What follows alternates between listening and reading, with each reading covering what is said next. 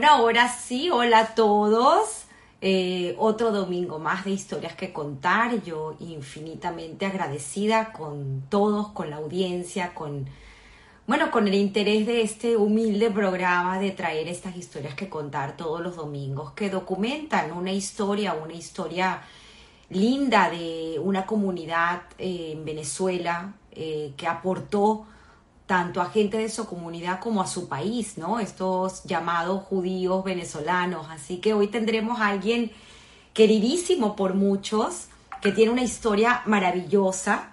Y bueno, quería poner de fondo eh, una composición de nuestra querida Dora, que es como una madre también para nuestro querido Harold, eh, quien ha estado presente pues en toda esta, este caminar por la vida, además de sus padres que también pues le dieron la vida, pero Dora ha sido parte importante. Así que bueno, sin más preámbulo, voy a proceder a invitar a Harold a esta historia maravillosa, esta historia de, de unos padres hermosos, eh, a quien tuve la oportunidad esta semana de conocer a través de estas historias que Harold me compartió. Aquí estamos escuchando de fondo, como dije, a tu querida llamada Dora en el piano y tú en la flauta. Alguien muy importante en tu vida que ya traeremos a colación. Pero bueno, Harold, feliz, feliz de tenerte, feliz de que hayas aceptado la invitación para contar tu historia. Gracias, Tamara. Primero quiero saber que me están escuchando bien Perfecto, perfecto, Harold. Aquí la gente ya entrando, porque creo que tenemos a muchos deseosos de conocer quién está detrás de esa magia musical que recibe cada día nuestra querida comunidad. Gracias, Tamara. Bueno, lo primero, como te dije al principio, cuando me hiciste la, generosa solicitud de estar en tu, en tu programa, pues es que quiero que este sea un momento de, de inspiración y de sencillez porque si hay algo tiene que, si algo tiene mi historia es que es muy, muy sencilla y, bueno, y transparente, y quiero que las personas así lo reciban. Me parece muy bonito, Harold, porque esta semana que he tenido oportunidad de recorrer por tu historia de vida, por esos padres maravillosos a quien estoy segura que que, que honrará siempre y que están escuchándonos el día de hoy. Y me parece pues tan bonita eh, esa honra que uno puede hacer en vida a sus seres queridos y algo que tú estás haciendo hoy, ¿no? Y además pues esta vida que te ha tocado eh, llevar, además de este mundo musical que te rodea, esta a ver, eh, reencuentro, tal vez creo que es una mejor forma de decirlo, con un llamado, ¿no? Un llamado de algo más allá que pues te tocó vivir y que hoy en día formas una bella familia con Carolina y con eh, tres hijos más que adoptaste, que bueno, que adoptaste en el sentido de acompañarlos, ¿no? En su educación eh, y además tu hija Camila. Así es, sí, la vida da muchas vueltas y quizás en el momento en el que suceden las cosas no tenemos exactamente la claridad de cómo se van construyendo, pero a medida que nos vamos distanciando un poco de los momentos, nos vamos dando cuenta que es un trazo perfecto que Dios desde arriba va, va haciendo.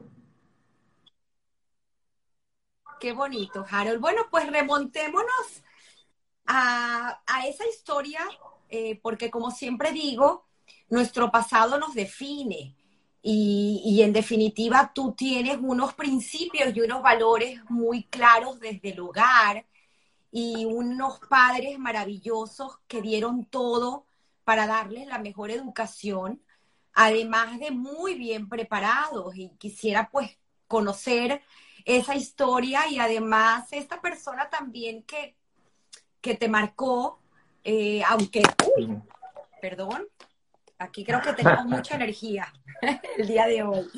Esa persona que te marcó, ese tío Abraham, que definió pues en su momento esos pasos musicales que diste y además eh, esa influencia que tuvo el tío Abraham en la educación, eh, en estos principios y en estos valores. Quiero escucharlo de ti y agradecida nuevamente por abrirte y por contarnos Gracias, Tamara. Sí, mira, más o menos, para resumir, mis padres vinieron de Colombia, de un lugar que se llama Boyacá. Es una zona de Colombia que es fría, de montañas, donde las personas eh, son de temperamento bastante tranquilo, con montañas, siembra, y después de un tiempo ellos se movilizaron para Bogotá, la capital, donde mi mamá iba a estudiar y mi papá también.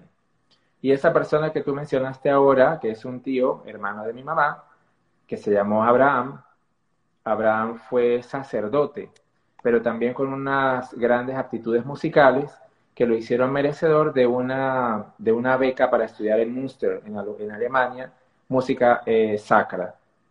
Entonces, él hizo, digamos, como una, una tradición en la familia que el estudio era muy importante. Él era una persona muy activa también a nivel comunitario dentro de su, este, su diócesis o algo así como se llame. Y así él entonces dejó un legado muy importante que trascendió incluso a sus hermanos. Entonces mi mamá, eh, luego, cuando fue el momento de, de nacer mi persona, ella dijo, bueno, pues Harold debe también estudiar música, me parece muy bien. El tío Abraham falleció tempranamente. Él tuvo un, accidente y falleció. Entonces, con más razón, pues quizás era lindo que una persona de la familia pudiera continuar ese legado que tenía él con la flauta o con la música en general. Algunas cosas ahora, como te dije, pasado el tiempo, puedo ver que habían ciertas coincidencias, como que él trabajaba mucho con los niños, tocaba el piano y tocaba la flauta también. Una persona realmente brillante y sobre todo con unas cualidades humanas muy, muy especiales. Bueno, eran momentos también eh, sociales, políticos diferentes a los que tenemos ahora, quizás hasta pudiéramos verlo un poco invertidos. Venezuela estaba en una situación económica mucho mejor que la que estaba Colombia. Por el lado de mi papá, eh, teníamos también mi abuela, mi abuela Berta, que ella había nacido en Venezuela, en el Táchira. Entonces había un nexo entre, entre mi, papá, obviamente, y Venezuela por su mamá. Y hubo un momento entonces en el que dijeron vamos a movilizarnos al Táchira, porque se conseguían mejores oportunidades. Así es entonces, yo estando muy pequeño, antes de cumplir un año, pienso, eh, que nos movilizamos para el Táchira, llegamos a un pueblo que se llama Colón.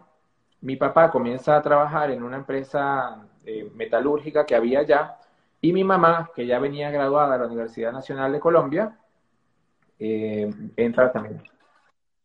Eh, disculpa, Harold, ¿tres? Sí, mi mamá le encanta estudiar, hizo en, en, Colombia una primera carrera y después en Venezuela hizo dos más, y un posgrado también.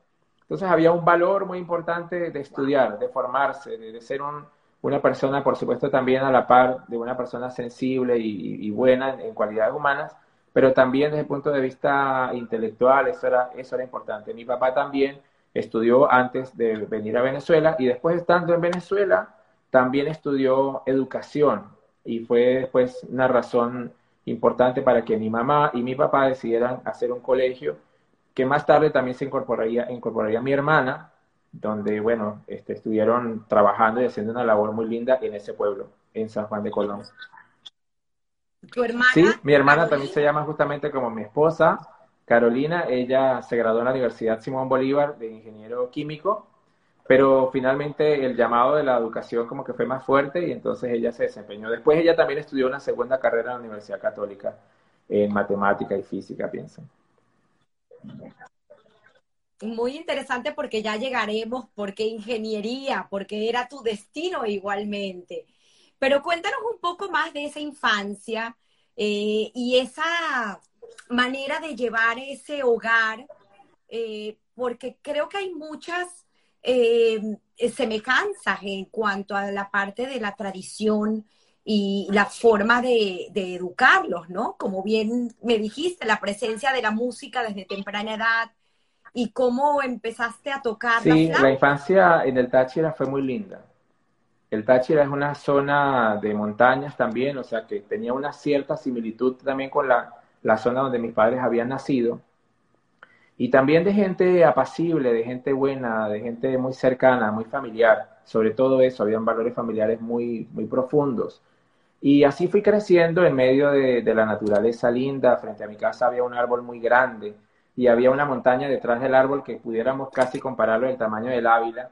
Y esos eran mis momentos también así como de, contacto espiritual. Yo tomaba algún instrumento y me sentaba frente a mi casa a ver el momento en el que sucedía el atardecer, porque yo decía, ¿cómo es posible que de repente es de día y de repente es de noche. Yo quiero ver ese momento en el que sucede eso, porque seguramente este, es un momento particular en el que yo estoy jugando y no me doy cuenta, pero quiero estar pendiente.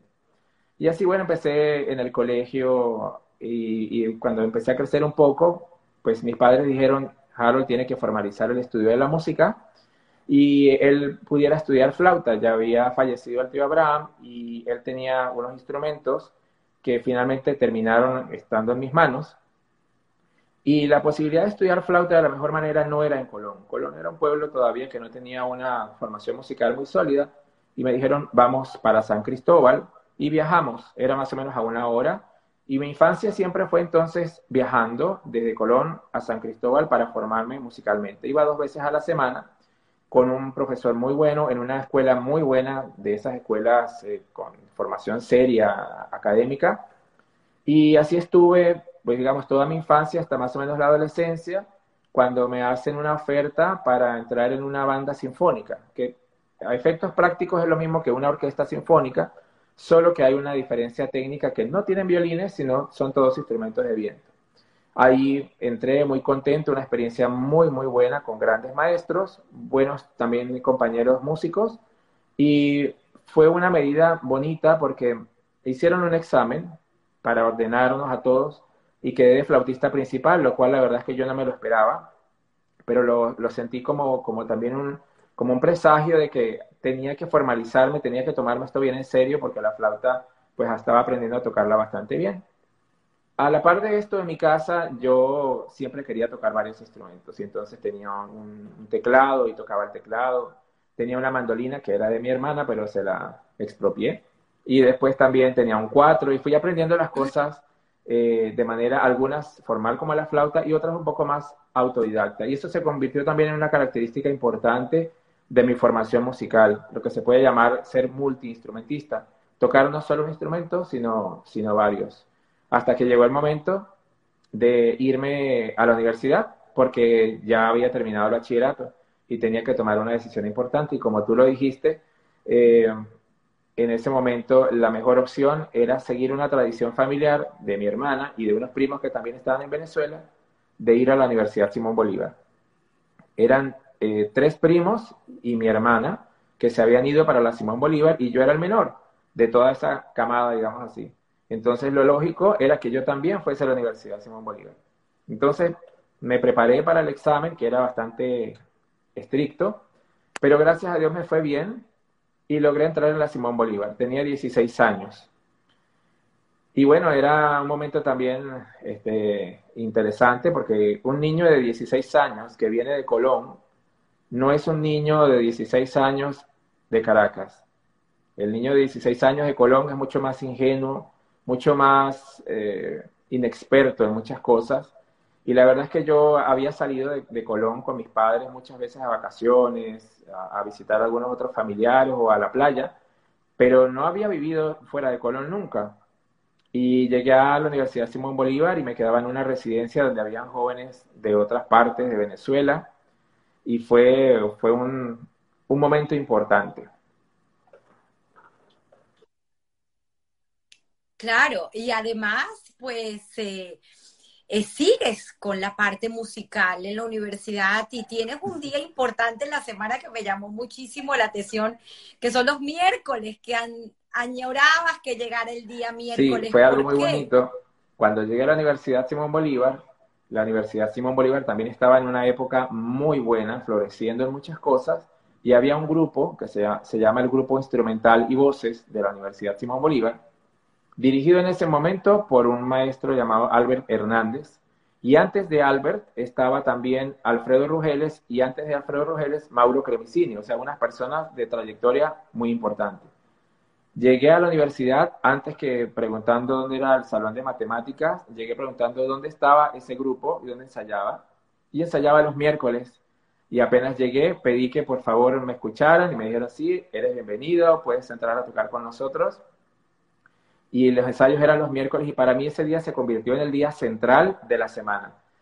Apenas ya terminaba el ensayo del miércoles, ya yo quería el miércoles la semana siguiente. La verdad es que, bueno, en la universidad no fui el, alumno más exitoso en cuanto a la matemática y todo eso. Este, prefería ir a, unos conciertos que se preparaban en la universidad en una muy bonita programación artística. Y llegó el momento en el que dije, bueno, creo que tengo que tomar una decisión. Porque además, al llegar a Caracas, yo siendo flautista, quise ah, acceder al maestro de flauta más top que había en Venezuela, que es el maestro José Antonio Naranjo, y yo fui a buscarlo en una escuela en Altamira, me acuerdo, ahora muy cerca de, donde yo vivo. Y entonces él eh, me escuchó y yo había aprendido a tocar mucha música venezolana a través de él, escuchándolo del grupo El Cuarteto. Y él me escuchó y él me dijo, por supuesto, eres bienvenido a la, a la cátedra. Entonces, ese, ese maestro de, de flauta más la experiencia del grupo, pues me llevaron a tomar la decisión de decirle a mis padres, yo creo que lo mío definitivamente es la música, yo quiero que todos los días de mi vida sean miércoles. Es decir, que tenga esa actividad y esa emoción de hacer música. Y ellos, como, como buenos padres, pues me hicieron reflexionar sobre muchas cosas, sobre las oportunidades de trabajo, lo profesional que, tenía que, ser, independientemente que fuese una, un área académica eh, de, la tecnología o no, me dijeron, tienes que tener un título. Y yo dije, ya yo tengo resuelto eso. Hay una universidad que fue creada por el maestro José Antonio Abreu y que se llama el Instituto Universitario de Estudios Musicales. Allí hay una formación de primera y también eh, la persona que egresa tiene un título de licenciatura. Me dijeron, bueno, está bien, eso suena bastante bien, pues te apoyamos. Y fui al, al UDEM, que en ese momento quedaba en el paraíso, del mismo lugar donde queda el Conservatorio de Música Simón Bolívar, donde estaba, la verdad es que los mejores talentos de Venezuela. Y fui a presentar un examen y me dijeron, ¿cómo no? Este, tal día, preséntalo. Presenté mi examen y para mi sorpresa, mi grata sorpresa, de cinco años me redujeron a cuatro años porque había una primera parte que ellos consideraron que ya yo tenía. Y así empecé entonces la carrera en el UDEM y cuando empecé la carrera, también empezaron a suceder muchas cosas, muchos cambios a nivel positivo y personal. Ya, eh, pero eh, quiero que me cuentes un poco más, porque además de esa presencia musical y ese recorrido que comenzaste a tener, eh, pues como tú bien lo dices, hay unos cambios que determinan tu caminar por la vida, ¿no? Y uno de ellos es el nacimiento de Camila y la entrada al Club Hebraica. Entonces quiero que me cuentes esos dos acontecimientos que se que fluyeron, ¿no? Según bien lo dije antes la decisión que posteriormente Así posterior a esa decisión empiezan a haber cambios personales, como por ejemplo conozco a la mamá de, mi hija, nos casamos, y nace Camila en el mismo año en el que también un compañero de la universidad me dice, hay una solicitud de un profesor de música en hebraica. Y yo le digo, qué bien, en el año 2002. Sí, y entonces voy ah, para hebraica y estaba en ese momento de directora de cultura eh, Marina, ahorita no recuerdo su apellido. Em, eh, sí. ya, ya te lo... Marina Wessler, exactamente. Y bueno, ella me recibe y, me hacen una propuesta de formar un grupo con los niños de música venezolana y de música judía. Y yo dije, bueno, este, con mucho gusto la música venezolana, pero la música judía no la conozco. Y ellos me dijeron, no te preocupes, que eso lo tenemos resuelto. Y bueno, perfecto, tenemos una persona que te va a ayudar y que te va a acercar a esa música. Bueno, llegó el día en el que estaban los niños eh, convocados en un salón, llego al salón y entonces me veo a todos los niños y una señora muy querida, muy alegre en el piano. Y me dice, hola, yo soy Doraida Katz. Yo voy a ser tu, tu asesora de la música judía. Yo digo, bueno, genial, perfecto, qué belleza. Eh, me enseñó algunas canciones que, que en ese momento yo se las, se las hice, les hice arreglos a los niños para que las tocaran. Y después ella me dice, pero vamos a tocar algo juntos. ¿Tú te sabes qué canciones te sabes? Entonces ella me dice, ¿tú te sabes un tango? Yo sí, sí, yo me sé un tango. Vamos a tocar la comparsita. Perfecto, vamos a tocar la comparsita. Y la comparsita pudiera decirse que es la primera canción que Doraida y yo tocamos formalmente como un dúo. En ese momento, ella dice, yo quiero tomar clases contigo. Y yo le digo, bueno, yo estoy solamente ahora, de momento, a cargo del, ensamble de los niños. Dice, ya vamos a abrir una, una cátedra nueva, bajó a atención al socio y dijo, yo quiero estudiar con el profesor Harold. Harold es un profesor apenas nuevo. Este, dice, abran la cátedra porque yo voy a estudiar con él. Y así empezó este, mi, mi trayectoria. Exacto, no, no existía la cátedra para adultos, pues teníamos que hacer. Así es, en esa cátedra después vinieron personas que todavía hoy en día son amigos entrañables. Ahí entró Sabina Beneix, eh, Milena Gozal, eh, Nahum Gorwitz, eh, y muchas otras personas, Lenny Benacerraf también estuvo ahí, y también este, Sonia Malca, personas muy, muy queridas, de verdad que sí, Max Siman, personas que se integraban a la música y a la parte también emocional que eso les, les traía. Pero algo muy importante fue que eh, siempre tuve mucho apoyo de la parte de la dirigencia de, de Hebraica, me apoyaron mucho, eh, tuvieron fe en mí, y la primera propuesta importante después de estar del ensamble fue, tú quisieras encargarte de un festival de música judía. Y yo dije, wow, estoy apenas empezando a aprender algunas canciones, pero un festival es algo más serio, pero me, encantaría. Este es un festival que empezaríamos contigo, me dice Manabela en ese momento, Glijenski, y me dice, mm, es un festival que se hace en Israel y se llama Yom Yerushalayim. Y me parece genial. Dice, incluso tenemos una pretensión bastante ambiciosa de traer a una compositora israelí muy, muy famosa que se llama Nomi Shemer yo, por supuesto, no sabía en ese momento quién era. Pero ella estaba quebrantada de salud, eh, Nomi, y entonces finalmente eso no se logró. Pero se hizo en su homenaje y se hicieron canciones de Nomi Shemer. Me dieron muchas canciones para yo escuchar y empezar a, arreglar. Y me acuerdo perfectamente que era más o menos como por los días de, marzo, abril, eh, quizás Pesas o Semana Santa, que empecé a hacer los arreglos. Me pongo los audífonos y escucho una guitarra y una voz como muy, muy sentimental y una guitarra también con una grabación bastante antigua. Y después de años supe que lo que empecé a, a transcribir en ese momento fue Yerushalayim Shazahaf, Shuli Nathan en la guitarra. Y una, la, grabación primera más emblemática de Yerushalayim Shazahaf.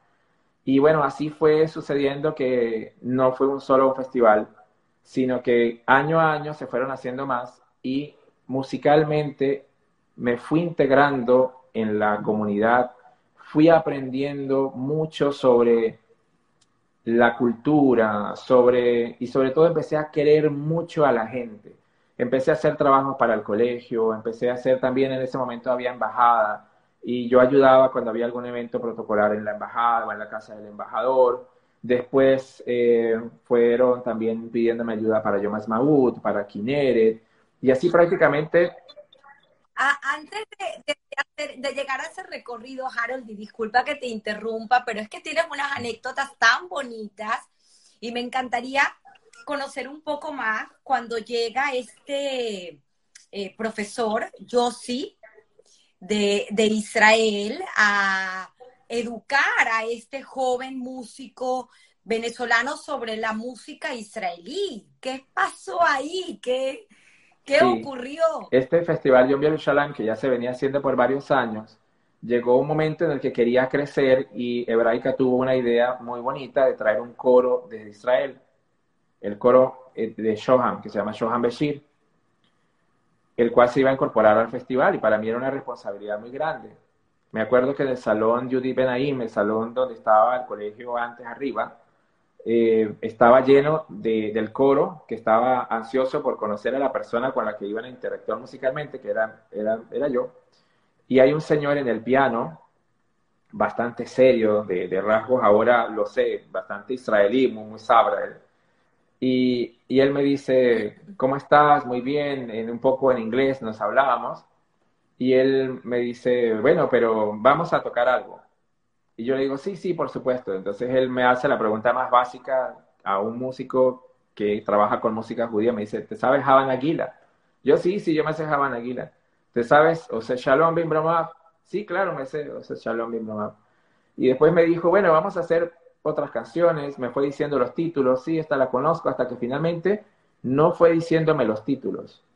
Él solamente fue tocando en el piano para que yo supiera qué canción era y estuvimos tocando minutos, 20, 30, 40 minutos, y la gente del coro aplaudía y se alegraba y todo, pero hubo un momento en el que el, el, profesor Josie Cypher se paró de tocar, se paró del piano y dice, yo no puedo creer esto que estoy viendo.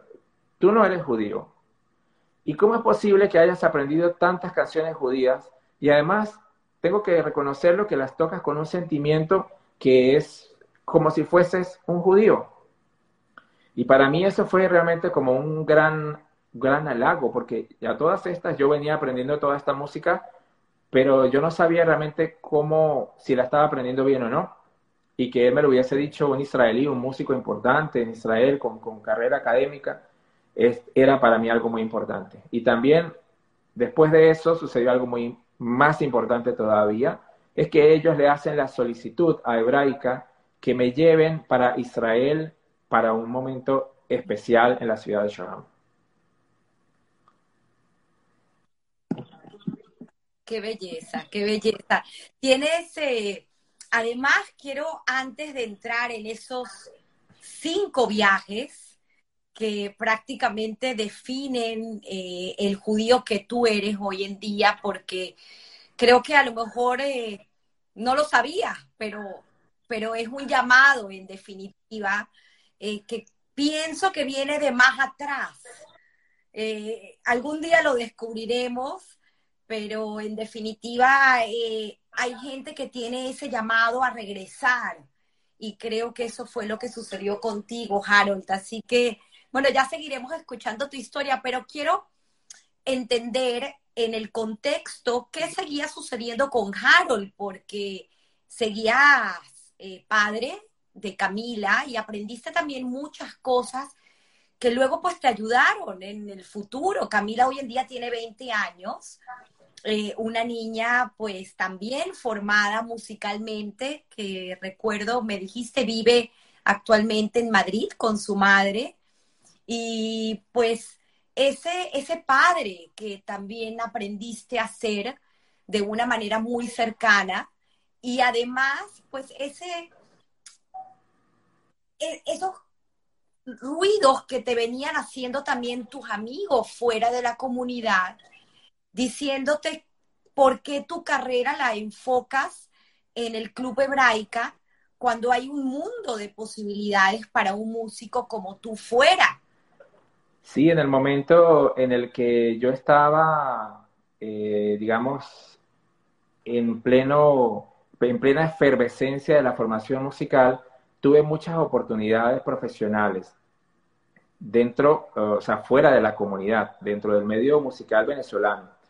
Y pude desempeñarme como productor, como músico o acompañante de artistas, sobre todo de la música venezolana, del más alto nivel.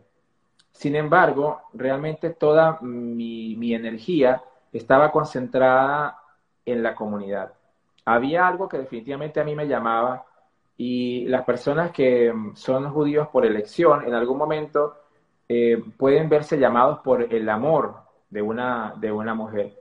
Pero en este caso para mí fue el amor a toda una comunidad. Yo amaba a mis amigos, a mis alumnos, a los niños y se convertían cada vez en mi prioridad. Y así lo hacía, eh, iba al Beitabot y, con la señora Dora íbamos a, a tocarle a los abuelitos, tuvimos experiencias bellísimas.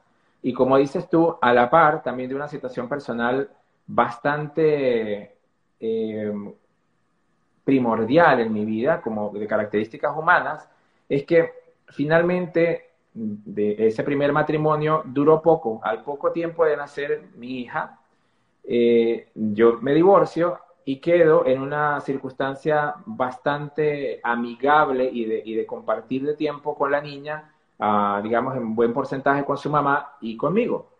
Entonces la niña estuvo mucho tiempo conmigo. Camila estuvo conmigo, eh, pues, en, digamos, más o menos como en un 50% de la semana, en el que yo la llevaba también al colegio, pero mi parte sobre todo era los fines de semana, donde compartía mucho con ella lo que era la parte recreativa, también las piñatas, eh, donde también eventualmente pues íbamos al médico, en fin, yo me dediqué mucho a la paternidad. Fue algo que a mí me apasionó desde niño. Yo soñaba con ser papá y cuando nació mi hija era una cosa espontánea dedicarme a ella. Y no solamente dedicarme a llevarla a comer helado, sino era dedicarme en todos los sentidos a la crianza, incluso teniendo que desarrollar un poco la parte materna, porque eso es lo que establece el primer vínculo entre una persona y, otra, o sea, el cuido.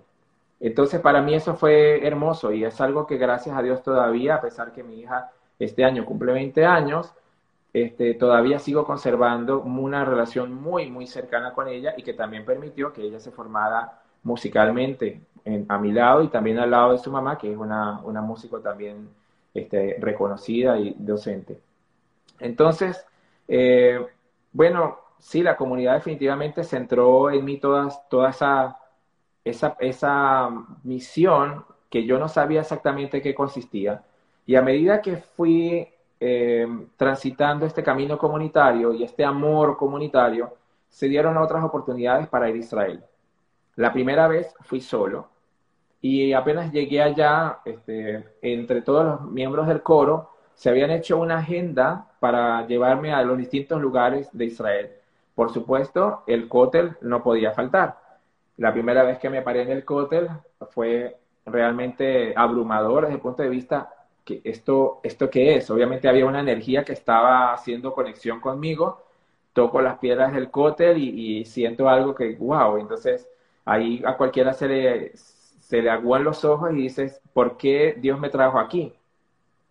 Después fui una segunda vez ya con una delegación eh, donde llevé adultos y niños que preparamos un repertorio de música venezolana, israelí. Uno de ellos, un, joven que más adelante también me recibiría en Israel de otras circunstancias, yo se lo voy a contar. Estos niños iban por primera vez a Israel conmigo. La primera vez que entraron al cótel entraron conmigo de la mano. Y luego una segunda vez donde se llevó otra delegación, luego una tercera, una cuarta, hasta que llegó una quinta vez por distintas razones. Algunas por hebraica, otras por, por eventos personales de personas que eran muy cercanas, que además ya se convertían como en mi familia. En cada uno de estos recorridos y cada una de estas visitas al cótel y de tantas experiencias dentro de la comunidad adentro, es decir, de, adentro de Israel y fuera de Israel en Venezuela, yo cada vez sentía algo mucho más fuerte, mucho más fuerte, mucho más fuerte, hasta que finalmente pues tuve que tomar la, la bandera para, para mi propia causa de decir, bueno, si esto es lo que definitivamente Dios quiere para mí, pues yo tengo que luchar por ello. Y como es eh, habitual y además correcto, este, me hizo muy difícil. A pesar de que podía conocer algunas personas muy queridas y autoridades, este, no, no había una razón realmente para poder hacerlo más que la que yo sentía por dentro. Entonces, bueno, así fue que, que fui transitando un, un camino que, que, hoy en día, wow, tiene unas huellas distintas. Wow, wow. Además que creo que es importante resaltarlo y te hice la pregunta fuera de cámara y me permito eh, hacértela eh, frente al público y es el momento en que consultaste con tu familia, con tus padres. ¿Qué te dijeron? Claro, ya era tan evidente mi acercamiento a la comunidad judía que no fue totalmente sorpresivo para ellos.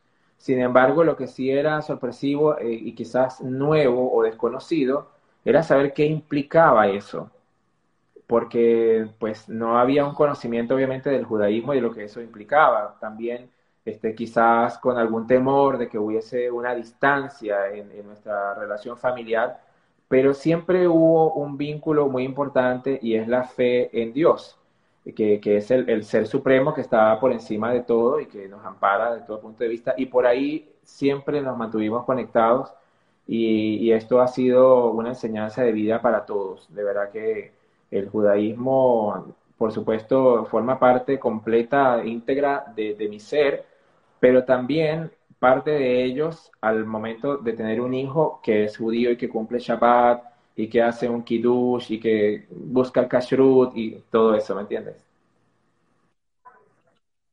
Qué bonito, qué bonito, Harold.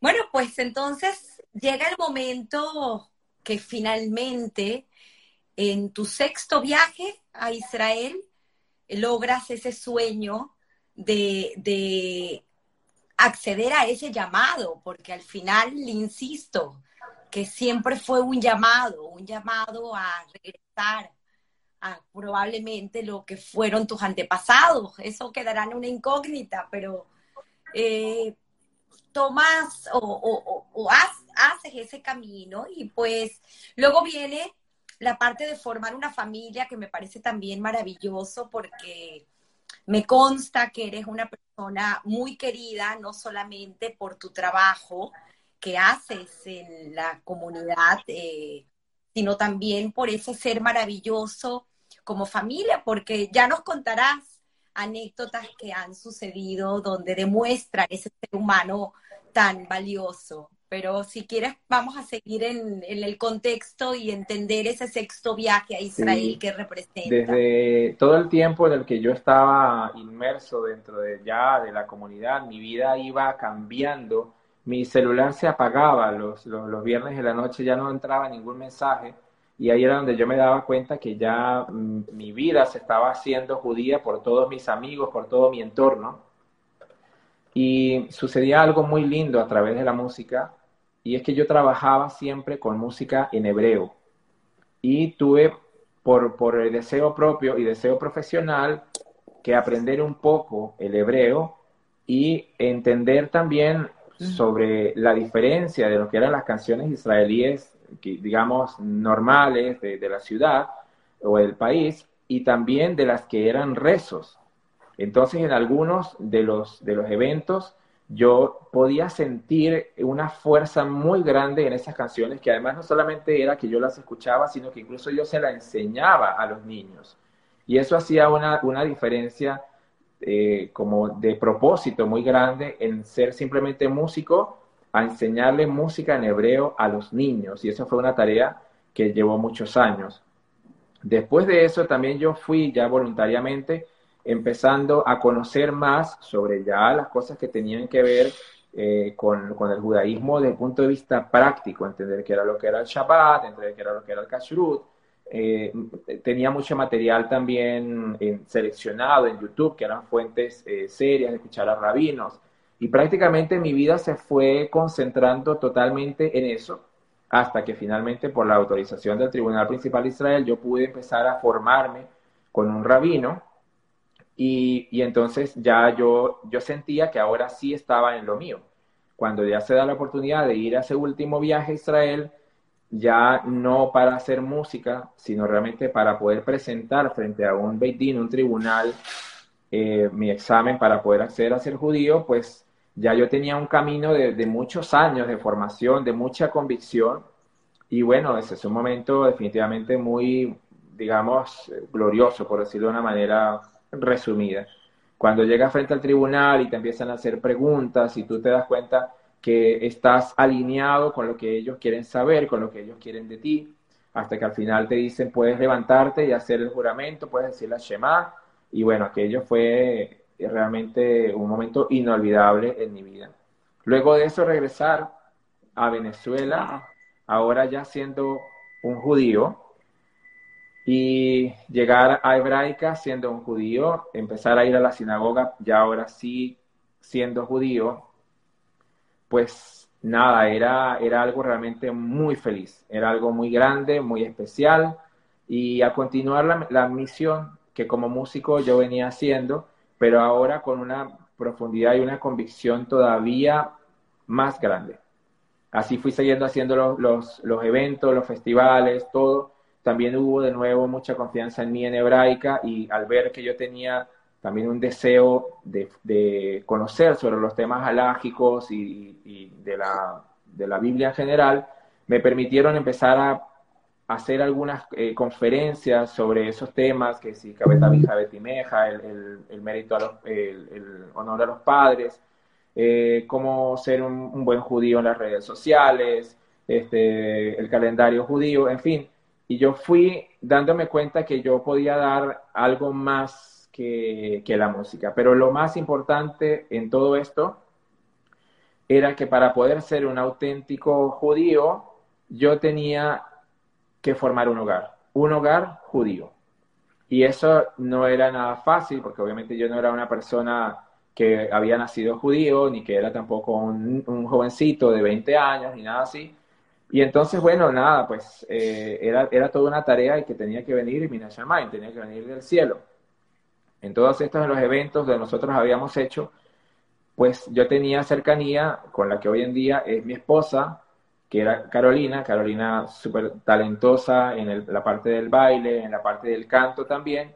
Y bueno, daba la circunstancia también de esas cosas que hila Dios en el cielo, que ella también había tenido un primer matrimonio, pero que había cesado en determinado punto, y ella pues estaba sola, y yo también estaba solo, entonces había cierto, sabes, como deseo de mi parte, pero también un poco de temor, entonces este, lo consulté con un rabino, ¿usted cree que yo puedo invitar a salir? Me dijo, por supuesto, me parece perfecto, el Shidech va a funcionar. Y así fue que empezamos a, a salir, y conocí su familia, y bueno, no era una familia desconocida para mí, porque este, yo era una persona bastante presente comunitariamente y conocía a la hermana de Carolina, conocía a los niños también en el colegio, es decir, que bueno. La familia Israel, una familia muy querida, en la comunidad y pues obviamente ya nos contarás esos nexos musicales igualmente que has tenido con ellos Así por el lado. Gablowski. Así es, eh, eh, la música definitivamente nos ayudó a nosotros para poder hacer como una primera, un primer, en hebreo decimos un keli, un, un kli es, es un recipiente para poder ir como sumando todas las cosas que teníamos cada uno. Carolina tenía el talento musical, por mi lado también yo tenía a Camila, que tenía el mismo talento, y también los hijos de Carolina, mis hijastros, pues también tenían aptitudes musicales. En algún momento yo había sido también profesor de piano de una, ahora de, de, de mis mm. hijas. Y... Carolina, Carolina dice, que lo tengo que leer porque es que es muy emocionante este, esta historia. Me caso todos los días contigo. Mi esposa es un amor. Me encanta. Y así fue que, bueno, empezamos a integrar todo esto, pero también a, por encima de la música, la música fue la, la herramienta, una clara convicción de servicio a la comunidad. Entonces, dedicamos definitivamente todas esas aptitudes que Dios nos había dado para ponerlas al servicio de nuestra comunidad en conciertos, de nuevo en visitas al Beit Avot, de integrar a los niños, también dentro de nuestra propia familia para que pudiera ayudar a integrarnos. Y ha sido realmente un camino hermoso y una... ¿Cómo, cómo es Ah, eso fue algo muy especial. Porque por supuesto la música no podía dejar de estar en el medio. Habían unos amigos que tenían un coro, un grupo vocal realmente excepcional. Y había una canción que era, era linda para nosotros y que yo dije, creo que voy a utilizar el coro para hacer una sorpresa. Entonces los niños estaban en, la casa, en, el apartamento, y yo pedí que el coro viniera en, en, silencio, en secreto, y se colocara en las áreas comunes del, del edificio. Y los niños llamaron, eh, se vivieron de cómplices conmigo, llamaron a Carolina para que bajara con la excusa de que ellos querían jugar en el parque. Y cuando ella bajó, abría una, una puerta que conducía al área donde estaba el coro y apenas se abrió la puerta, el coro comenzó a, a, cantar la canción y yo tenía mi, mi anillo en, en, la mano y bueno, fue un momento inolvidable. Wow. Muy lindo. Qué bonito, qué bonito, qué bonito. Además, sé que toda la familia pues te acogió de una manera muy singular porque, bueno, pues eres una persona que irradia amor, amor eh, en congruencia, me permito decir, porque es un amor que, que, viene de unos principios y unos valores de casa. Eh, tienes unas coincidencias que me has contado de tus padres con los padres de Carolina, algo increíble que creo que la misma fecha o mismo años de matrimonio y muchas otras cosas que hacen al final que este llamado sea algo mágico. Y, y me encanta, me encanta. Si quieres, vamos a seguir un poco más en esa trayectoria para luego ir un poco atrás para seguir indagando en esta historia musical y estos premios que también has recibido. En sí, la verdad es que yo siento que, que tuve un sejud muy grande, un mérito muy grande ante los ojos de Dios porque eh, entré a formar parte de una familia preciosa que quiero mucho, que admiro mucho, que empieza por supuesto por mis suegros y bueno, por, por mis cuñadas con sus respectivas familias, mis hijastros, que yo como te, expliqué ellos, ellos son mis hijos astros, son unas estrellas todos, los quiero muchísimo y, bueno, todos los momentos que puedo siempre pidiéndole a Dios por su bienestar y, para el futuro. Y asimismo, pues nada, por los, primos y todo, es, una familia preciosa que, quiero mucho y admiro. Y bueno, no, sé qué otra cosa fue que me preguntaste, pero eso definitivamente... Quisiera eh, tus premios, porque pues has sido eh, galardonado con eh, muchos reconocimientos, uno de ellos al lado de alguien también muy querido por nuestra comunidad, como lo es Ilan Chester. Fuiste parte de, este Grammy, este Grammy que recibió Ilan y pues todo el equipo con este, estos discos, ¿no? De música venezolana y tú fuiste productor de uno de ellos, Los Llanos. De esas cosas increíbles que por supuesto también están conectadas.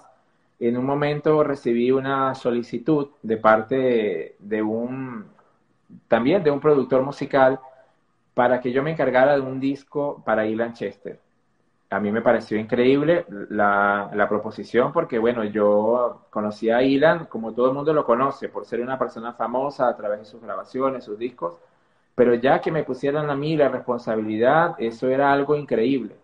Y además también ya entonces me hacía mucho ruido de, esa parte simbólica o, circunstancial que yo decía, es un judío que me están a mí colocando también cerca para yo hacer un trabajo con él. Así empiezo yo a trabajar entonces directamente con Ilan, en las primeras conversaciones, qué canciones vamos a utilizar, desde el punto de vista profesional también algo muy interesante, porque me tocó el disco de los llanos, lo cual no era tampoco una tarea muy fácil de hacer una música llanera para que Ilan la cantara, era un, eh, estéticamente era algo muy, muy rico, muy interesante.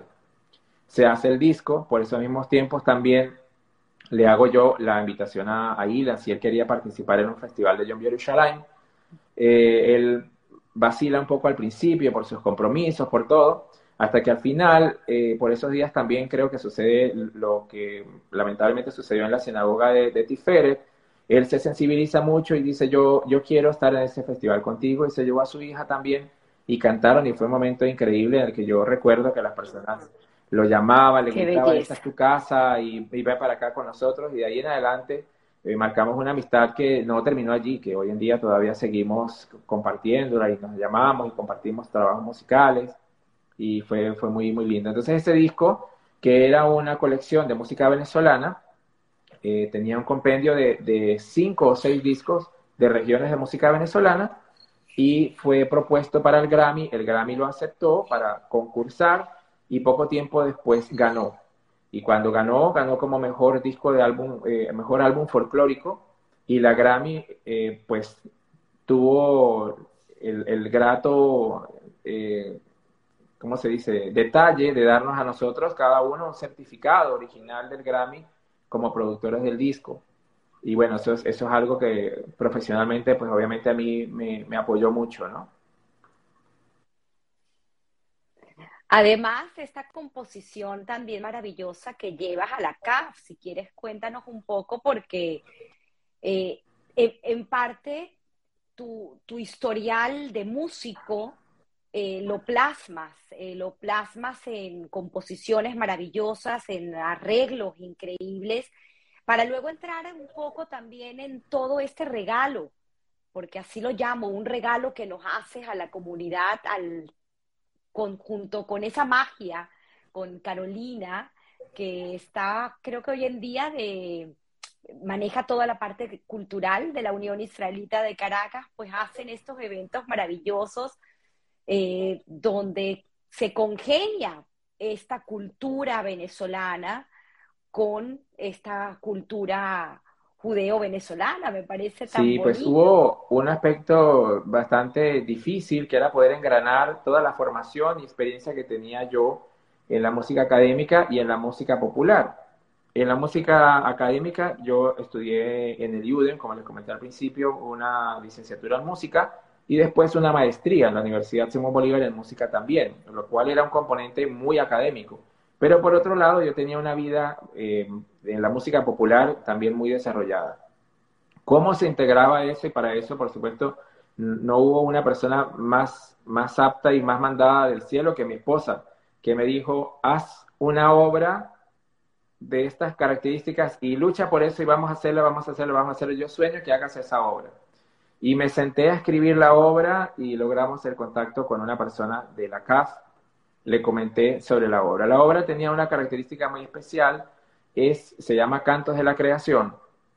Cantos de la Creación también es el título que se le da a un rezo que nosotros llamamos Perek Shira. El Perek Shira es, es un, como una petición, una alabanza que hace todos los elementos de la naturaleza a Dios. Y yo lo puse en esta obra de la siguiente manera. Tomé también regiones, algo parecido a lo del disco de Dylan, pero por las regiones de toda Latinoamérica donde mm, tomé las melodías más famosas de cada una de las regiones, que al final son como, como esos susurros que Dios le da a los compositores con el, eh, qué sé yo, con el, el, cóndor pasa o con un pajarillo al venezolano o en Brasil con la samba o al tango en Argentina, y que son el reflejo justamente de esa sabiduría de la gente, de ese contacto con la naturaleza. Tomé esas, esas melodías y armé suites por cada una de las regiones una obra aproximadamente de unos 35 40 minutos y que encajaba perfectamente con el concepto de la CAF. Ellos quedaron muy contentos, se hizo una presentación en el auditorio de la CAF que fue más exitosa de lo que nosotros mismos pudimos anticipar.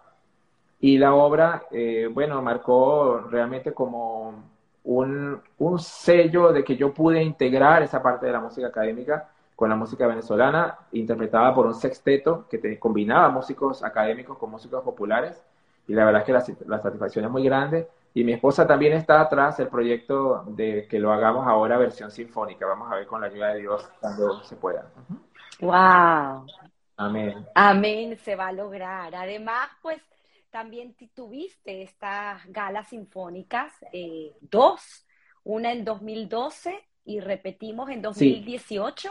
Así es, las galas sinfónicas vinieron por programación cultural de Hebraica, eh, también bajo la dirección de Anabela, y lo que querían era sencillamente llevar el festival Yom Yerushalayim a algo mucho más, más grande, más trascendental. En la primera oportunidad logramos una cooperación de la Orquesta Sinfónica Juvenil de Chacao, dirigida por el maestro Florentino Mendoza, quien de manera muy eh, generosa me permitió dirigir para esa oportunidad. La gala consistía en canciones israelíes cantadas por las mismas personas de nuestra comunidad.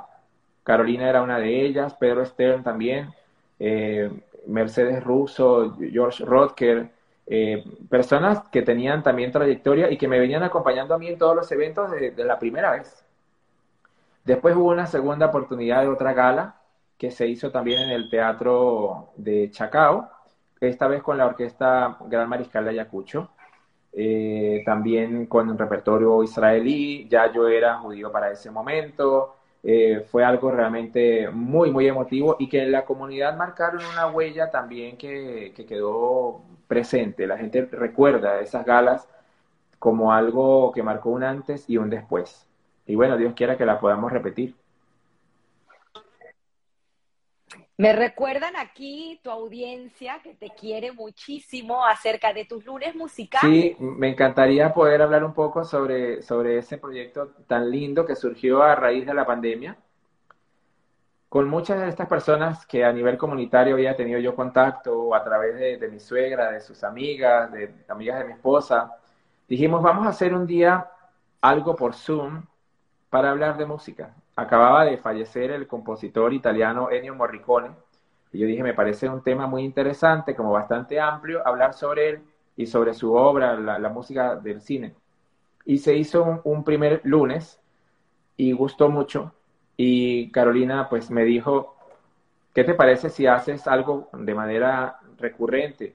Y yo digo, bueno, es un gran trabajo, pero está bien, lo voy a intentar. Y así fuimos haciendo temas de música latinoamericana, de música académica, y fuimos semana a semana haciendo los lunes musicales. Más, personas se fueron involucrando en este espacio para compartir y tocamos temas distintos sobre música académica, jazz, eh, música venezolana, de, de, todo el tipo, incluso también cosas tecnológicas, hasta que finalmente pues nos dimos cuenta que ya era algo que estaba bastante engranado y cuando vinimos a contar ya tenemos más de 70 conferencias, charlas, clases que dictamos todos los lunes y ese espacio se llama Tu lunes musical.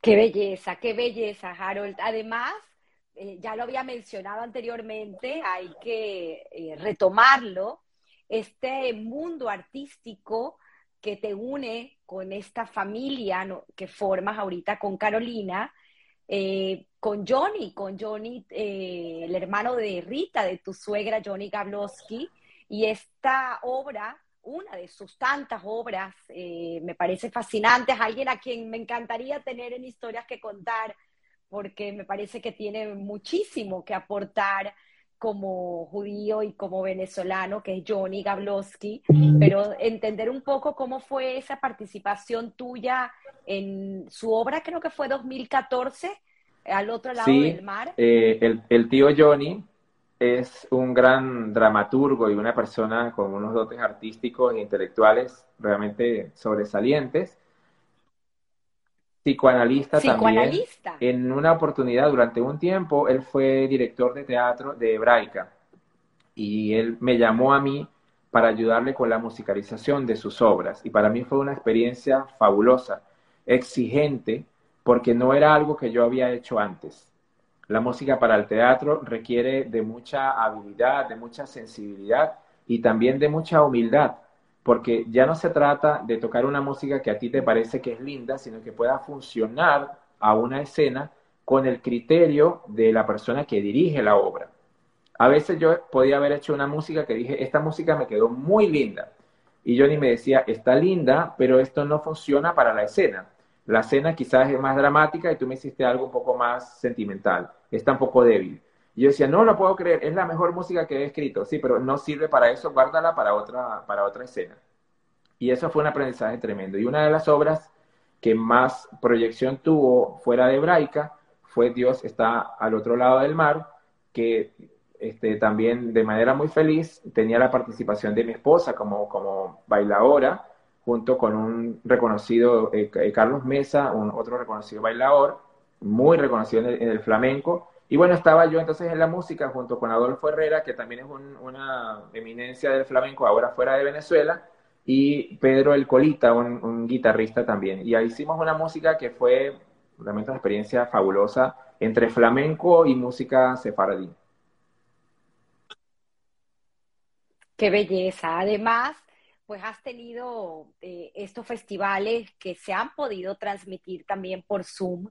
Eh, acerca uno de la música ashkenazí, hermoso, con interpretación también de tu querida Carolina, nuestra querida Carolina, una voz hermosa y nuestro querido siempre Pedro Stern. Eh, y además eh, este festival, eh, homenaje a este recorrido tan maravilloso de por Venezuela. Venezuela en colores. de Venezuela, creo que se llamó así, Venezuela en colores. Dos eventos recientes que muestran de manera muy gráfica lo que, lo que somos. Eh, en la parte de, la cultura ashkenazí, sí, hicimos un concierto con música klezmer, con música totalmente cantada en irish,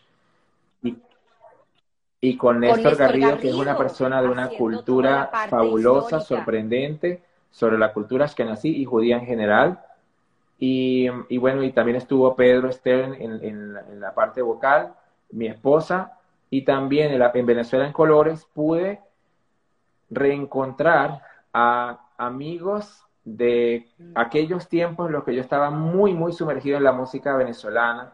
Yo trabajé con Serenata Guayanesa, fui mandolinista de Serenata por un tiempo, trabajé con Cecilia Todd, con Gualberto Ibarreto y con una generación de músicos realmente brillantes y muy, muy buenas personas que estuvieron en, el auditorio de la Unión Israelita, en el Salón Baltush, donde se transmitió de manera así también en live y fue visto en muchos países y, estamos muy contentos de eso. Las personas nos escribían, tanto comunitarias como no comunitarias, desde Miami, desde Israel, desde España, y diciendo que, bueno, que además con toda la sensibilidad que tiene ahora la emigración de los venezolanos, eh, lo disfrutaron muchísimo. Se trata de un concierto que muestra la música de cada una de las regiones de Venezuela con testimonios de personas que son de ese, de ese lugar, músicos profesionales como Jorge, Jorge Glem o eh, Huáscar Barradas por el Zulia, o sea, todos ellos desde, sus países donde ahora están.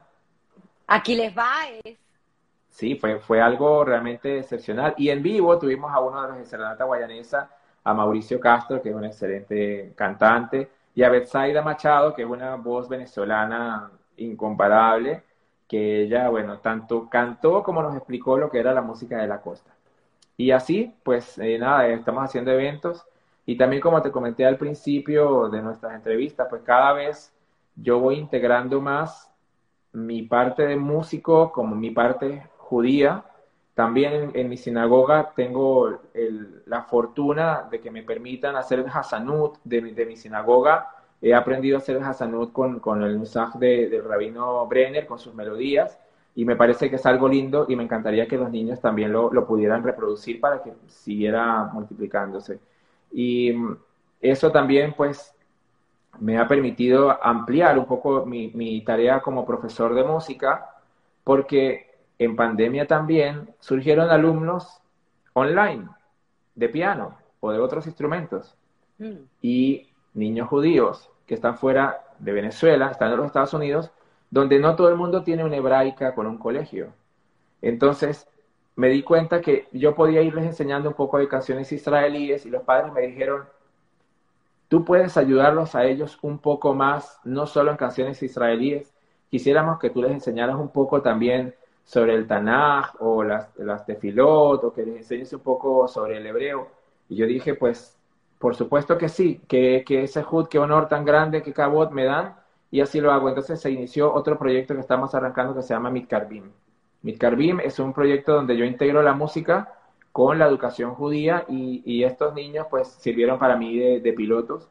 Y vemos la parashá de la semana, y vemos las verajot, y los niños aprenden la Shema, y para mí es algo así como que definitivamente plasma perfectamente los, los planes de Dios y que yo pues pueda llevarlos de la mejor manera es mi mayor satisfacción, en la compañía de mi esposa siempre. Qué bonito, qué bonito. Eres un educador excepcional. Creo que de esa forma honras a tu padre, honras a tu madre en el tema de educación. Y pues me encanta, me encanta. Y eh, siempre hago una pregunta al final del programa eh, acerca de un consejo, un consejo que nos puedas dar eh, tanto a nosotros como a, en este caso, tus niños. Y creo que puedes contarnos una anécdota para que después nos des ese consejo, porque me, me, llamó muchísimo la atención, lo había mencionado al principio del programa, pero creo que vale la pena pues rescatarlo en este momento. Y ese, eh, estos momentos de pandemia tan complicados, eh, cosas que nos han tocado vivir, que se salen de lo normal, algo particularmente que te tocó a ti de quedarte solo con, con tu, una de estas hijas astro. como las llamas tú, durante seis meses. Cuéntanos un poco para de ahí entonces poder escuchar de ti ese consejo que nos puedas dar como padres eh, a nuestros Gracias hijos. por, por, de verdad, por, por esa oportunidad y esa, esa cita de, de, ese periodo tan, tan lindo. Cuando yo, y Carol, cuando Carolina y yo nos casamos, pues la más pequeña de, de, de mis, de mis hijastras o de mis hijastros, eh, permitió que por su edad fuese una relación mucho más, más cercana, porque no es lo mismo empezar a conocer a un niño que se está haciendo adolescente o a uno que ya es adolescente, integrarlo a una dinámica de la casa que, que es, diferente. Pero cuando los niños son más pequeños hay un, hay un amor un poco más, más cercano. Y, así sucedió que desde siempre con mi hijastra más pequeña yo pude acercarme efectivamente más y también encargarme un poco de esa parte vivencial, del cuidado y todo. Pero las cosas que Dios tiene en sus planes nosotros no las, no las sabemos hasta que realmente sucede. Uh -huh. Y sí había sucedido oportunidades en las que mi esposa viajaba por alguna cosa de familiar o trabajo, lo que fuera, y yo me quedaba con la niña y yo no tenía ningún problema, me, me encantaba porque yo ya había sido papá de una niña solo. Y, y, y, sucedía que a veces cuando ella viajaba, la niña se resfriaba, la niña le daba algo, la niña sé qué, y yo tenía que atenderla y eso nos unió todavía más. Pero en la cumbre de, de esa circunstancia fue que cuando iba a empezar la pandemia, mi esposa tiene que hacer un viaje repentino que en principio era por tres días desde un jueves a un lunes, algo así. Pero resulta que el viernes fue justamente cuando tomaron la decisión de cerrar los aeropuertos. La niña y yo estábamos aquí en la casa y cuando recibimos esa noticia dijimos, oh, oh, oh algo seguramente va a ser pronto. Eso, a la semana que viene, eso se resuelve vemos que no, las noticias no dan buenos augurios, pasa una semana, dos semanas, tres semanas, la gente dice esto va para mucho tiempo y nosotros tenemos que crear una dinámica, ella y yo, solos aquí en la casa, para poder compartir, para poder resolver toda la parte de la comida, por supuesto con el apoyo también de, mis suegros, pero que por la pandemia no podíamos tampoco estar en, en tanto contacto. Y eso hizo que definitivamente toda esa experiencia que había tenido yo de ser padre soltero, la pudiera desplegar ahora con mi, mi segunda hija, así en estas circunstancias, como, como papá, vamos a decirlo, temporalmente soltero. Y fue una experiencia muy hermosa y que yo definitivamente agradecí a Dios por lo que yo había podido vivir con, con mi hija Camila, porque eso me permitió a mí tener la, la, habilidad, la disposición, el corazón para poder entregarme de la manera en la que lo, lo pude hacer.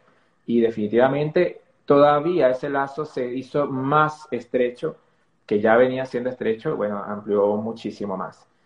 Y con respecto a lo que tú me, me dices del consejo, bueno, dar consejos es muy difícil, pero lo que sí puedo es decirles que en todo mi trayecto musical, lo que más he podido ver son personas talentosas. Y lo que debemos también siempre saber es que el talento es algo que nos da Dios. Eso se llama las midot. Las midot son como las cualidades que cada persona tiene. Y lo que tenemos que hacer siempre es pensar cómo las podemos colocar al servicio de los demás, al servicio de una buena, de una buena causa. Si eres una persona que como tú tienes poder comunicacional y de convocatoria, tú lo estás desplegando para que las personas puedan tener este, el mérito de, ser quizás mejores hijos al momento de reconocer sus padres, de ser más agradecidos. Y eso mismo tenemos que hacer entonces los que tenemos algo de habilidad para, para hacer la música o cantar. Siempre pensar no en cuánto nos van a aplaudir o en cuánto eh, dinero, fama o seguidores vamos a tener, sino que en realidad nos demos cuenta si con ese don que Dios nos dio estamos haciendo algo bueno y que pueda trascender. Y eso ha sido pues mi precepto tanto en lo personal como docente, para que todos los niños sepan que cuando cantas en un lugar no es no solo lo que tú estás dando, eh, sino que, o sea, no es lo que estás recibiendo el aplauso de la gente y el honor, sino es lo que estás dando. Eso es lo que realmente le da sentido a todo lo que finalmente vivimos. Wow, wow, unas palabras de verdad con mucho poder, porque están dadas desde el corazón y desde la humildad. Gracias, Tamara. Gracias, Harold. Hermoso consejo. Eh, quisiera escuchar eh, de ti y entender para ti qué significa en tu vida la suerte o el trabajo. Eh, ponderar un poco en tu historia esta pregunta que me tomo de mi gran querido y admirado Guy Ross. Las... ¿Trabajo o suerte? No, definitivamente yo pienso que el trabajo atrae la suerte. A veces puede ser que te llegue algo, como decimos nosotros, por casualidad. Pero si no hay trabajo detrás de eso, se puede esfumar rápidamente. O puede ser definitivamente también utilizado para mal. Algo que se pueda definitivamente desvanecer o desvirtuar. Cuando una persona trabaja por algo, lo aprecia, lo aprecia mucho. En mi caso, yo hice un, un, trabajo profundo, personal, para poder ser judío y es algo que también hace que yo aprecie más lo que hoy en día soy y lo que, por lo que trabajé. Que si hubo suerte o no, pues no lo sabemos sino hasta que estemos en el otro mundo, pero igual siempre tenemos que pensar que la tenemos. En, hebreo decimos mazal, y el mazal es makom, que es el lugar, zman, que es el tiempo, y algunos dicen limut, lomet, que es la formación que tú te das. Es decir, que si tú estás en el lugar correcto, en el tiempo correcto, y también te formas y trabajas para eso, entonces seguramente Dios te ayudará a que puedas cumplir lo que tú, lo que tú estás aspirando. Wow, qué belleza, Harold. Te tengo que pedir que saques esa flauta. Aquí la tengo. Sé que la tienes cerca. Va a ser una forma distinta de terminar el programa el día de hoy, pero gracias a Dios estás aquí con nosotros hoy y podemos, aunque sea, escucharte un ratito. Y después de la flauta, no quiero que te vayas aún, porque como bien sabes, esto es un live que hacemos por Instagram y los comentarios desaparecen una vez que terminamos el live. Así que quisiera leerte tantas cosas bonitas que te está escribiendo gente tan querida. Eh, que te conoce y gente que también no te conoce y que ha tenido la oportunidad de conectarse hoy y recibir esas palabras, esas palabras tan llenas de, de vida, tan llenas de cosas bonitas y que nos permiten eh, seguir nuestro camino, cada uno en lo que hace, dando lo mejor de sí. Me Gracias, encanta, Tamara. Harold. Yo voy a, a, tratar de hacer como un collage aquí improvisado entre unas melodías andinas y melodías judías. Vamos a ver qué sale. Wow, gracias.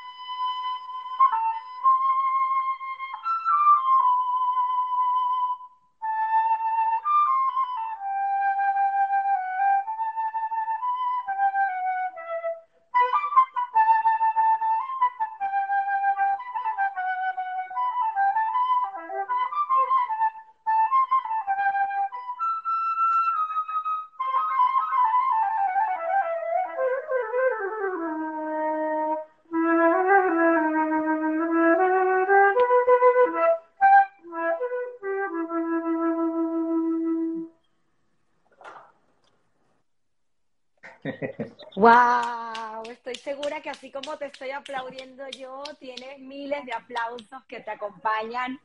Qué manera de integrar nuestra querida música venezolana. Comenzaste con Brisas del Torbes, me encanta. Y, integrarla a nuestra música. Espectacular, de verdad que bellísimo. Quiero leerte muchos de los comentarios y no dejar de decir tantos talentos que también has acompañado, porque eh, muchos talentos jóvenes han salido bajo tu tutela y tu mano, inclusive tu querida Así es. Así es, Susi, Susi, mi, mi, chiquita, ella es, ella es influencer, tiene habilidades para esto y ella, ella es su flies en, en las redes sociales y en alguna oportunidad pues eh, quiso cantar y yo le hice una canción, lo cual fue para mí una experiencia muy bonita porque entré como en un, en un escenario que no era el mío y es la canción más famosa que yo he compuesto porque tiene más de 200 mil vistas. Ya nuestros amigos estaban un poco ansiosos que sacáramos una canción nueva porque los niños no dejaban de escuchar la misma. Me dijo, por favor, hazle otra, hazle otra porque ya esa suena demasiado en la casa. Pero la verdad es que, mira, de alumnos, muchos que ya hoy en día también son músicos, puedo mencionar a Eduardo Chocrón, a Joseph Benamú, que ahora es Joe Asher en, Madrid, a Dorita Gelman, nuestra querida Dorita que tanto queremos, también otros talentos como Karen Eskenazi, Anabela Halfen, que es una niña, Elishai Caín, que está aquí en Caracas con nosotros, Shirel Cohen, otro niño fabuloso que tengo un video de él en mi canal que se llama Simón Ben Sixu, y también de manera, eh, como digamos, tocado de lados, también León y, Frida Herdan, que siempre me acompañaron en todos los eventos con sus talentos.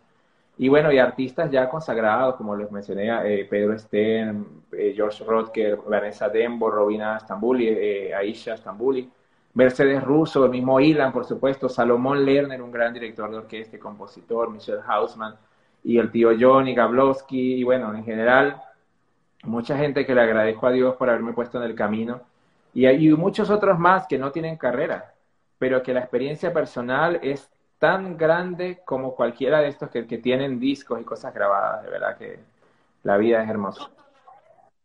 Y tus alumnos, tus alumnos, porque el viernes que nos conectamos en la mañana tenías una alumna que estaba esperando impaciente tener clases de piano. sí, mi querida alumna Clemi, Clemi Abadí. Yo tengo alumnos que, que tienen distintas búsquedas a veces puede llegar un, pianista que tiene mucha técnica y dice quiero aprender a tocar un poco de jazz o, viene alguien que dice quiero empezar de cero, otro que me dice quiero aprender unas canciones para ir a una fiesta y poder cantar con mis amigos. Y así cada uno de ellos, si tú logras realmente amarlos, te das cuenta de sus necesidades y no le estás siguiendo una metodología estricta para que aprendan a tocar un instrumento con una habilidad mecánica, sino para que puedan integrar esa experiencia a su vida personal.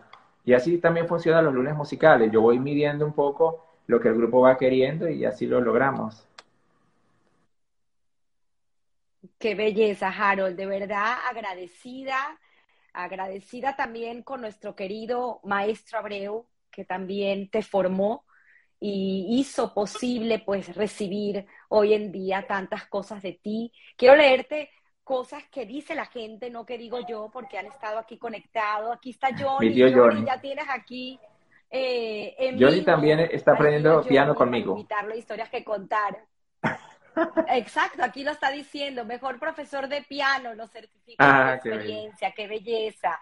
Por aquí Sei Rebeca, que nos se conecta siempre. Gracias, Rebeca, desde Boston, todos los domingos. Qué grande eres, con grande en mayúsculas. Adriana Coriat dice, ojalá el programa de educación de música judía y rezos que estás dando a distancia tenga mucho éxito. Qué bonito, gracias Adriana. Dice Rob Facciani, wow Harold, gracias por regalarnos estas bellas melodías que son expresión viva de la diversidad cultural venezolana. Es así, gracias. A Viva Abadí, un ah. ser humano excepcional, Eti Kaiser, una un personaje inolvidable. Dice nuevamente Shirley Abo, excelente. Dora Katz, aplausos de pie. Eh, eh, Sir Israel Gelman, no sé quién es, sí. Carolina, puede ser Carolina, gracias Tamara. Tengo piel de gallina, Victoria Benatar desde Nueva York, nuestra querida arquitecta. Raquel Belfort, aplausos, muchos aplausos. Katy Benoliel, aplausos de pie. Mirella Kunstler, Harold y Tamara tienen una personalidad de oro. Qué lindo, gracias, son brillantes y emotivos. Muchísimas gracias, Mirella. Todo para Harold hoy, por favor. Eh, que brille, que brille siempre. Rebeca eh, Resnick, un genio, qué belleza. Dice por aquí Rita, tu suegra, dice felicitaciones por estos momentos que nos brinda, gracias. Dice la corotodería, conmovedor, gracias por esta entrevista. Sigo leyendo Miriam Jagerman. Gracias, Miriam, siempre se conecta. Dejas un gran legado. Eh, Ray es con broche de oro, maravilloso. Gracias. Eh, sigue diciendo Mirella. Felicitaciones, a esto creo que ya lo había leído, sí, eh, por esa oportunidad. Gracias, Mirella Glunzer. Katy Benoliel, me encantó la explicación de Masal, me ha dejado impactada. Qué bonito. Lenny Benacerraf, nuestra querida Lenny. Qué alma tan bella tiene, mm. Harold. Te queremos mucho. Wow, me encantan estos comentarios. Dice Eti. Eti Benamú. Nueve. Pronto juntos. Eti Benamú, claro, pronto juntos celebrando contigo. Eres parte de los. Los amo, los amo. Qué bonito. Creo que vas a ir a, a un bar mitzvah. A, a una boda.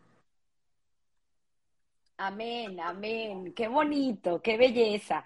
Sigo leyendo por aquí, Super Tere, maravilloso, mi maestro, eres lo máximo. Teresita, mucha gente aquí conectada. Rosita Veracha, mira qué bonito esto. Dice, yo que soy judía de nacimiento, estoy aprendiendo con Harold de judaísmo. Qué bonito. Gracias, Harold, por tantas enseñanzas. Sigo leyendo René Sabo, bellísima entrevista con Harold. Gracias eh, Waze, Bro de Bonder, bellísima entrevista. Eh, Vivian Roycental también se conectó. Wow, muchísimos, muchísimos mensajes, Harold. Dice por aquí, ah, nuevamente, eh, Waze Brother Bonder, felicidades, Harold. Soy amiga de tu suegra. Mi suegra tiene muchos amigos. Qué bonito. Dice Norma, muchos. Eh, Norma Benamú es un judío íntegro y un ser inspirador.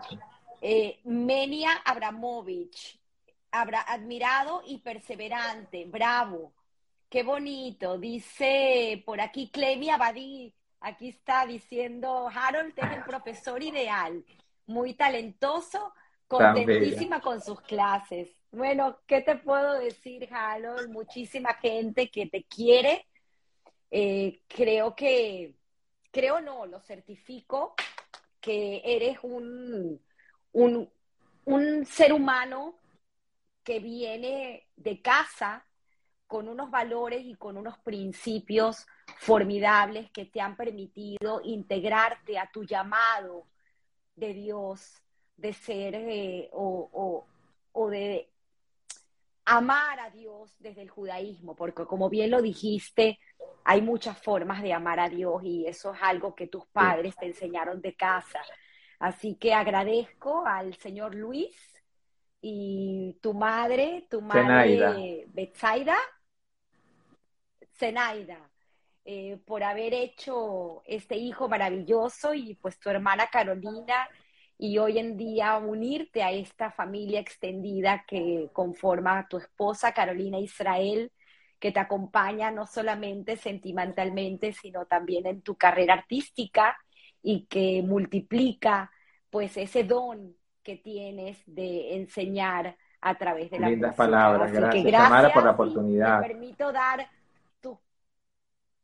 palabras de despedida. Voy a leer aquí un último comentario que acaba de entrar. Dice, ser inspirador, despiertas cosas escondidas, ser especial y sin egoísmos, transmites tantas maravillas en mm, tantos niveles. Gracias, Harold. Qué bonito. Esto lo dice Fapinteriorismo. Si me puedes dar tu nombre para saber el nombre, porque con los acrónimos de Instagram no sé quién es, pero muchísimas gracias, Harold. Para que te despidas, por favor. Claro que sí, por supuesto, lo primero darte las gracias, Tamara, por esta oportunidad tan bonita y gracias a las personas que han estado durante esta hora compartiendo y escuchando mi, historia, que como les dije de un principio es una historia sencilla, muy, muy transparente, sin, sin nada eh, eh, ostentoso, pero sí con, con, el corazón muy, muy dispuesto para compartirla, porque pienso que, que lo más bonito es que pueda inspirar a las personas a amar cada vez su judaísmo, que puedan seguir sus, sus, eh, sus instintos desde el punto de vista espiritual, porque al final somos eso, somos seres espirituales que estamos en este mundo para poder llevar nuestra misión adelante. Y que cada uno sienta que lo que tiene para dar debe ser generoso porque así es que realmente las cosas se van dando y hacemos una vida con más sentido. Por supuesto quiero saludar a todos los amigos que están acá y en especial también a mi familia, a mi papá, a mi mamá y a mi hija amada Camila, que está en España también, que quizás no está conectada en este momento, pero que seguro la va a ver después. Que también ahora es, es mi alumna y me paro en las madrugadas temprano para poder hacer la coincidencia de horario y es un placer increíble. Estoy viendo hacerse un, un gran músico ya. Qué bonito, qué bonito. Frida Pillman es quien hizo aquel comentario maravilloso que parecen poesías. Creo que es lo único que genera, eh, Harold, que la gente saque lo mejor de uno y lo haces a través de la música. Felicitaciones nuevamente, aplausos de pie y gracias. Estoy para todos. Un abrazo. Un abrazo. Como siempre, la entrevista la podrán ver en Instagram TV y posteriormente por YouTube y por Spotify en audio y en Apple Podcast. Síganme por Tamara Casap y nos veremos el próximo domingo con otra fabulosa historia. Gracias a ti, Tamara. Gracias.